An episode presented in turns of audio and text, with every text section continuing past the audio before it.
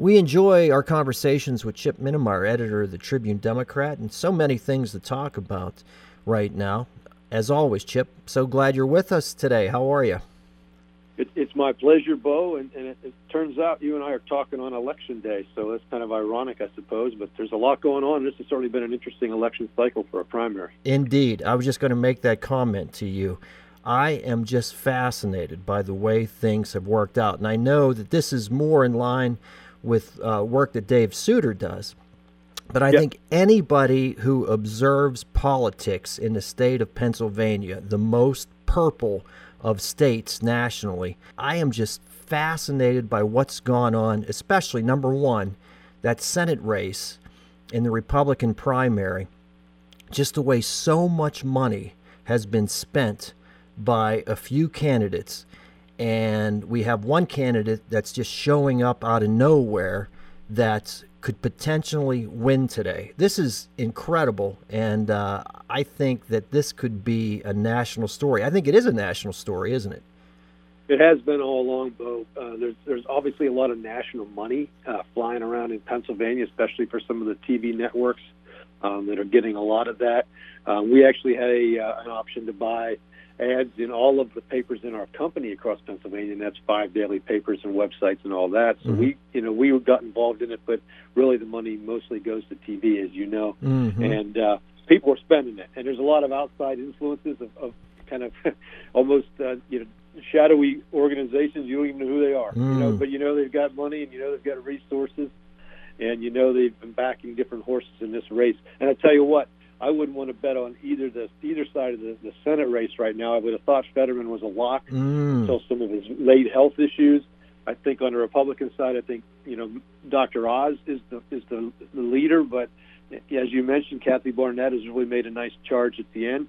And on the Republican side for governor, that's where it's really wide open. If Kathy Barnette, by by chance, wins this race, this is what makes this a national story is the fact that you've had Oz, you've had McCormick, even early on, Carla Sands spending millions upon millions of dollars, and it may not work for them.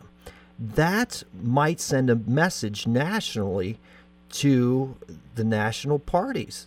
Well, it might. You know, I think this is such an important an, such an important election nationally for both parties that, that they're, they're not going to back off. Mm-hmm. That's not going to be something I think that you're going to see, especially in the fall. But uh, it, what I always love about primaries, especially ones that are as loaded as this one, is, is that you've got people in the same party basically fighting each other to get one spot, and then, then they have to kind of get behind that one winner after all the dust settles. Right. Just, that part to me is just fascinating. Yeah. And just another general observation about this election cycle is if you're going to put out a funny ad, make sure it's funny and not stupid. I think too often the electorate is made out to look stupid. You know, that we're to believe that somebody is not who he or she is. And that's one thing that I can take out of this. I just think some of these candidates just have not seemed all that credible because these character things are kind of forced upon us. Am I stretching well, here?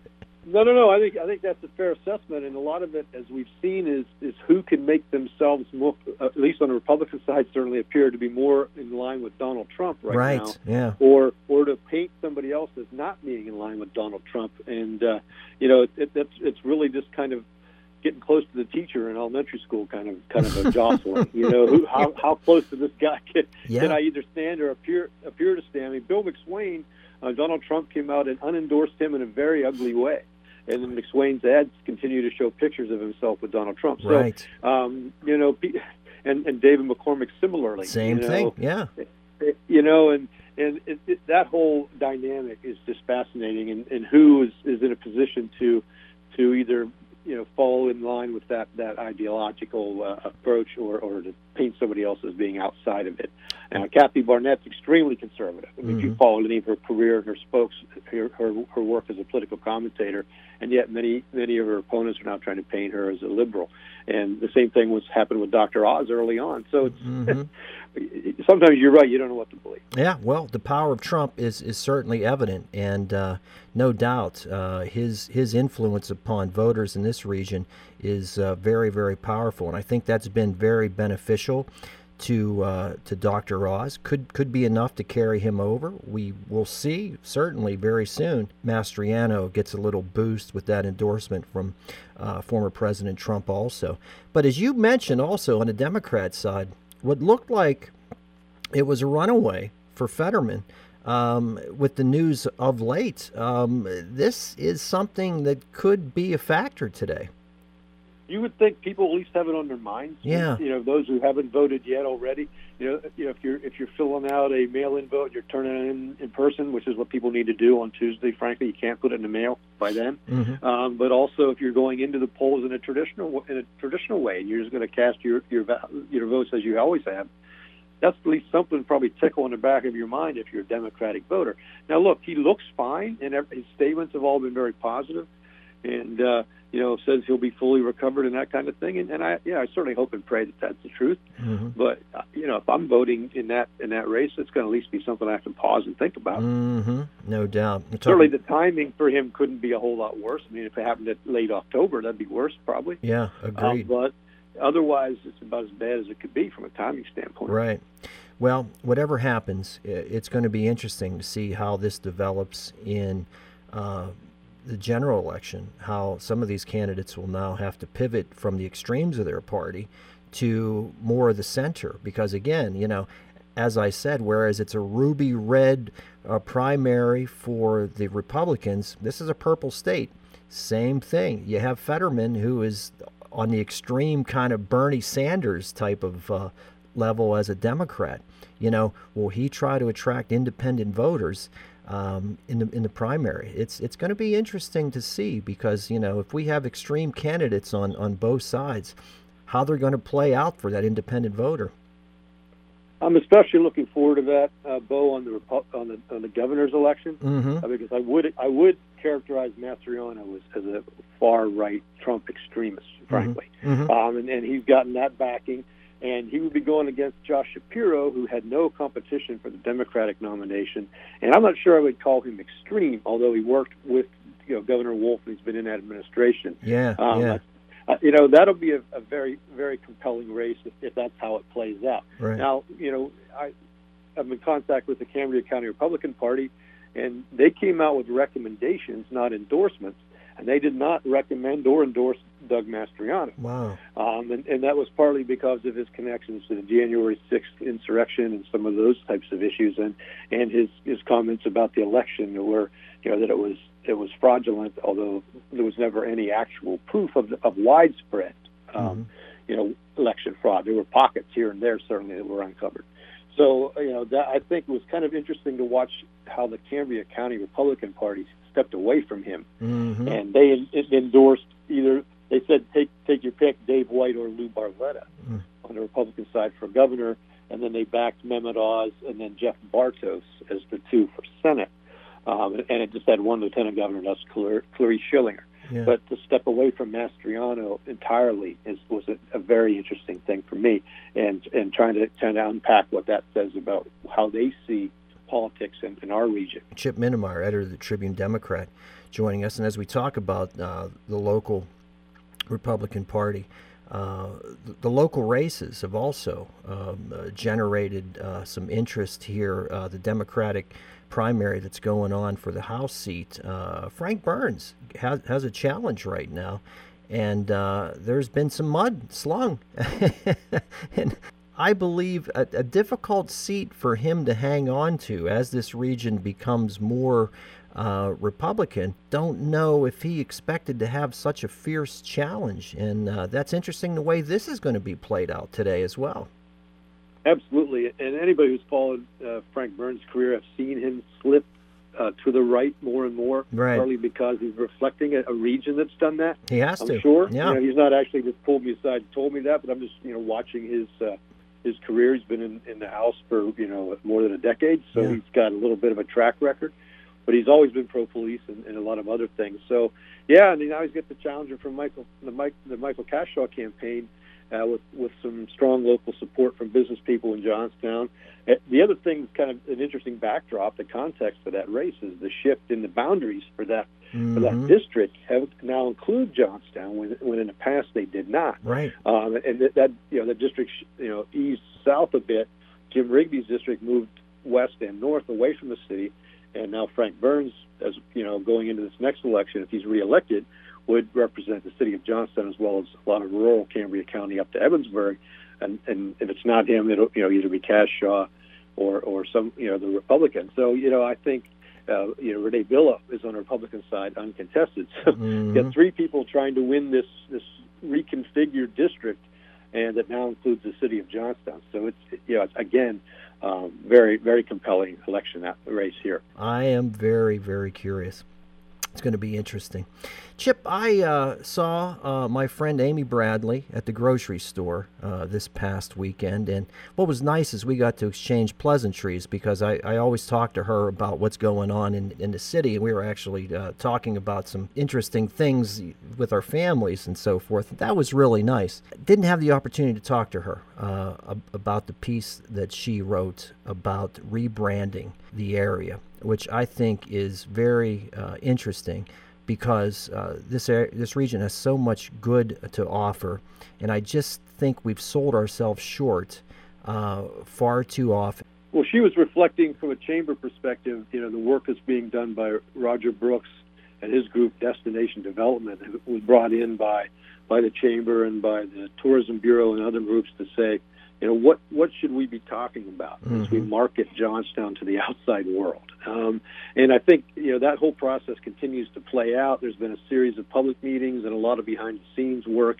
trying to develop, you know, a, a marketing mission statement, and then from that, you know, a marketing plan or a, or, or an outward statement that's going to be used to to try to, you know, not only sell the Johnstown region to folks who may come here in, in, in a tourism or business capacity, but also to reassure or to build up um, support internally for folks already here. You mm-hmm. know, and, and it's just that's kind of the, the two the two sides of that coin. And yeah, she she talked a lot about you know what the future of Johnstown might look like, and how this process is really geared at uh, not only you know shaping that future, but also then providing messaging that, that, that gets the word out that there's a lot of great things happening in Johnstown. Absolutely, and you know what she and I talked about was you know stuff that was uh, you know presented on Facebook positive stories.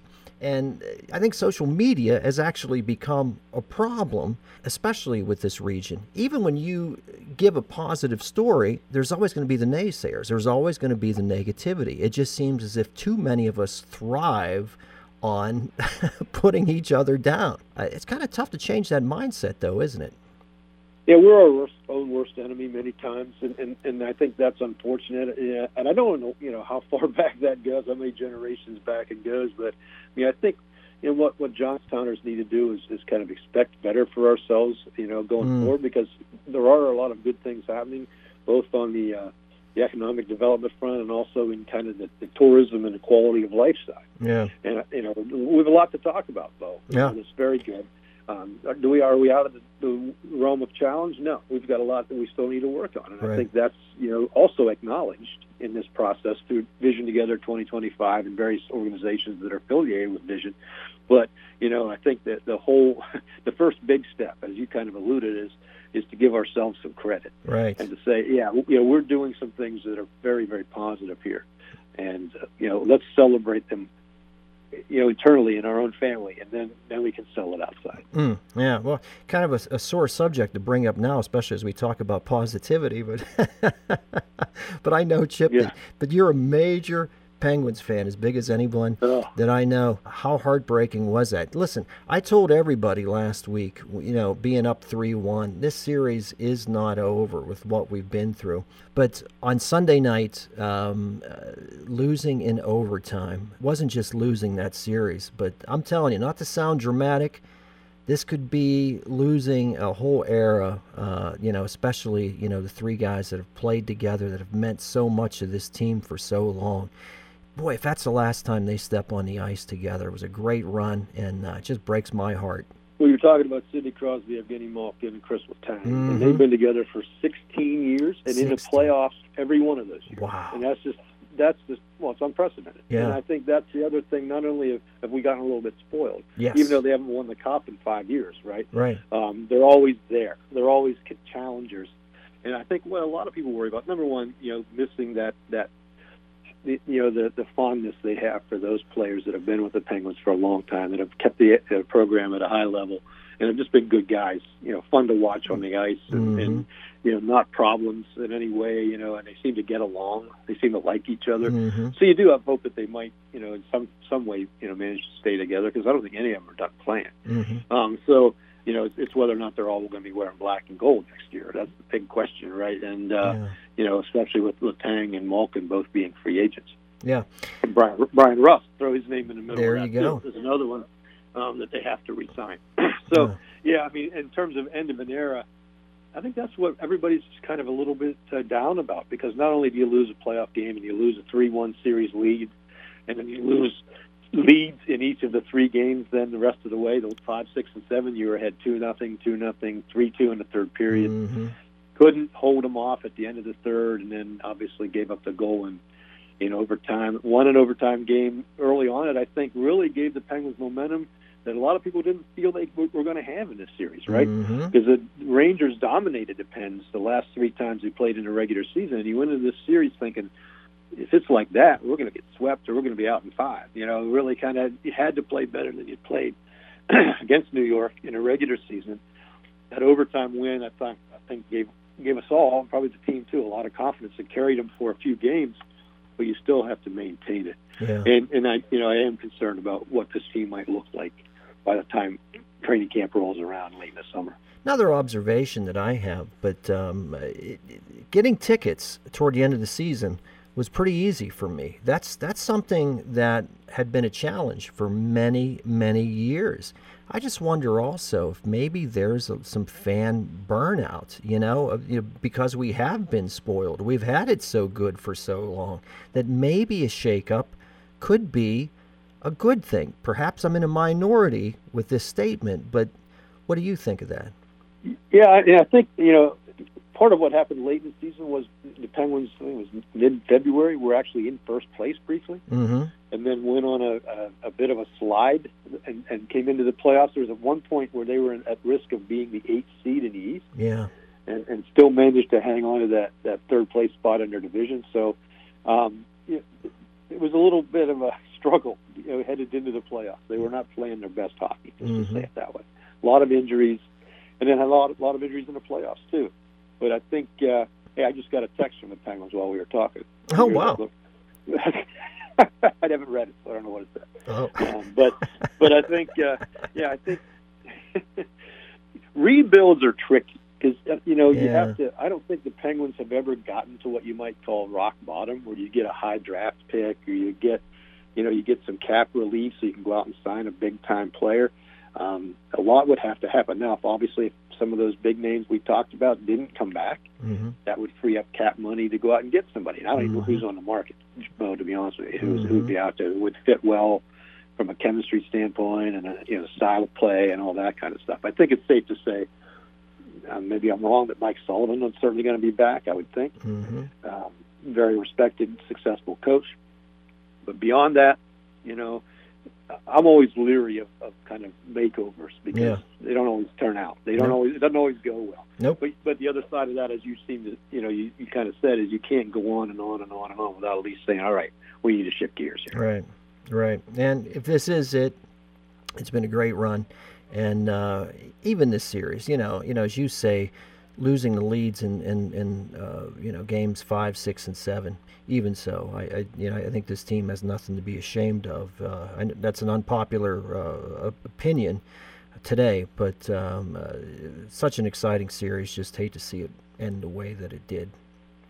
I, you know, whenever the Rangers scored late in the third period to tie it, hmm I mean, I, I I was just I thought, well, okay, there it is, you know. And I, even though we went to overtime with them and it just didn't work out, I kind of felt like we kind of sealed our fate right there. That we needed to get them down three two and get to the end of the regulation time, Mhm. and then take a deep breath and go play Carolina. You know, but uh, you know uh, that never got that option. It'll be the Rangers playing Carolina. Nah, there's always next season. Chip Minemyer, editor of the Tribune Democrat, joining us here, and as we do with our regular weekly feature with uh, a staff member of uh, the Tribune, we always enjoy this. And you certainly have to be very proud of uh, the staff that uh, that works with you there. And uh, some honors went to uh, a couple people with some familiar names. anybody listens to this show um, again, Chip, you have to be very, very happy with uh, awards that, that were granted uh, to some good people. Yeah, it's nice when, when you do well. I I think all of us who have been around awards, and I've been a judge many times, and, and I've also, you know, been involved as a, you know, organizational participant, entering, it, you know, submissions and hoping to win and, and you never know. Mm-hmm. And I think every year that I enter a contest, whether it's the Pennsylvania News Media Association, which is the press association of our state, whether it's the you know Western Pennsylvania Press Association that has an award program called the Golden Quills, or our company awards, which there you know we have those every year. Um, you always have things you, you submit that you think have a pretty good chance of doing well. And then you have other things you submit that you like, but you're not sure how they might do. And there's always a surprise or 2 mm-hmm. along the way, you know. But you know, yeah, you're right. We, we found out not too long ago that we had done really well in the, in the Keystone Media Awards here in Pennsylvania, and you're judged against uh, media companies similar size. So we're not running up against the Philly Inquirer and the Pittsburgh Post Gazette necessarily. Um, you know, more on in line with us. But but it is a good yardstick to kind of see how outsiders see the work you did versus you know work from comparably sized outlets. Um, mm. I was a judge this year for Virginia Press Association entries, and then you know the Virginia newspapers all judged Pennsylvania entries, which was kind of an interesting trade-off. Hmm. And uh, yeah, we ended up with 14 individual victories by category in the nice. Pennsylvania news media, and for the first time in anybody's memory, we won what they call the sweepstakes, which is the most individual wins in your own uh, division. Oh wow! So yeah. last year we tied for the most, but one other place had, had had one more first place than us, so that gave them the tiebreaker. Mm. Um, you know, but to have 14 winners and and across a, a variety of styles of, of, media coverage, news coverage was was very gratifying. Yeah, just great. But uh, as I said, Chip, great people. I, you know, anytime that I talk to somebody. Uh, affiliated with uh, the, the, Tribune, you know, before these conversations, you could you always know people have done their homework before they come in to talk to me, and I know I have to be on my toes. Whoever you know, whether it's Josh Byers or Dave Sutor, uh, whomever, Kelly Urban's fantastic as you know as well. Um, yep. Everybody always enjoy the conversations. Just uh, very knowledgeable and. Uh, no doubt that you know, care a great deal uh, about their work. Well, that's absolutely true, and I, and I can tell you that from being around the folks you interview on a weekly basis. I'm around them all the time, and you know the the passion for what they do, um, the the commitment to doing it well, and to being uh, open to the shifting way that we tell stories and, and do news. I think that's that's always something that comes forward to me. Mm-hmm. Um, and, and here, let me just give you the first places that we had in Pennsylvania, and you and a lot of these people will be familiar to your listeners. So the first place is Josh Byers. You mentioned Josh. He took first place for news beat reporting, and he covers education as a beat. He talks about education coverage with you all the time, mm-hmm. and people just can tell how knowledgeable he is and how committed he is to understanding that beat.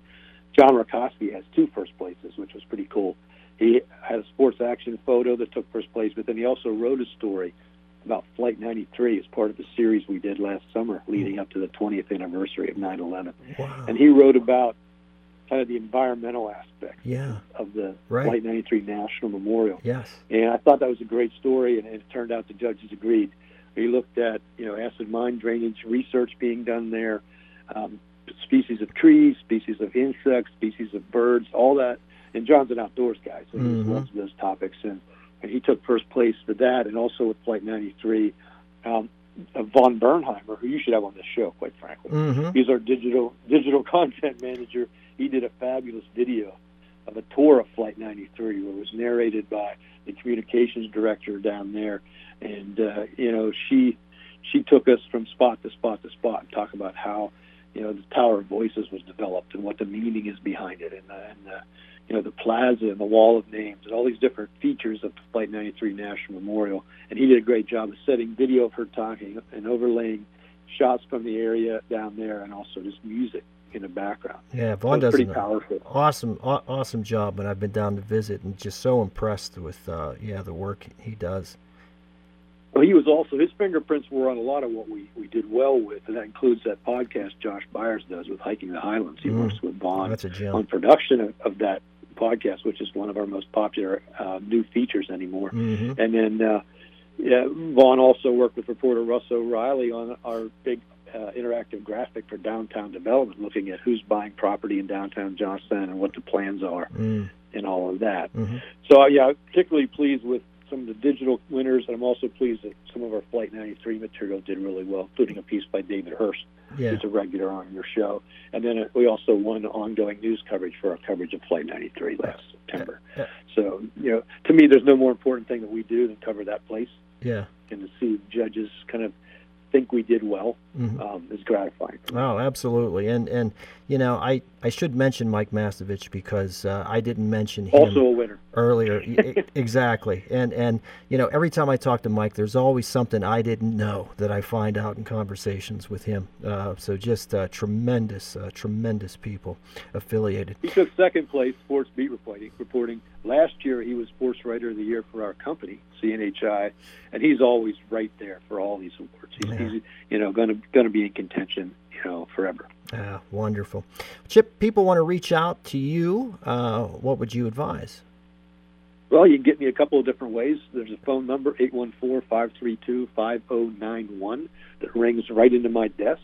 So if you have ideas, if you have uh, criticisms, comments, suggestions, that's a good way to get me.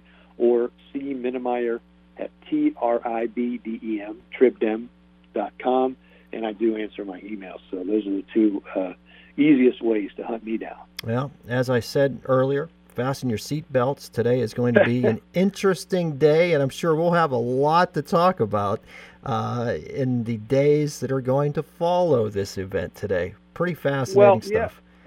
And, and Bo, to be honest, and people might want to re- recognize this, we may not know at the end of the day, Right. Tuesday, who won these two big statewide races. It depends how fast the results come in. It might be a, a day or two till they're certified, you Mhm. know, and we can say, yes, it was this person on the Senate side and this person on the governor's side.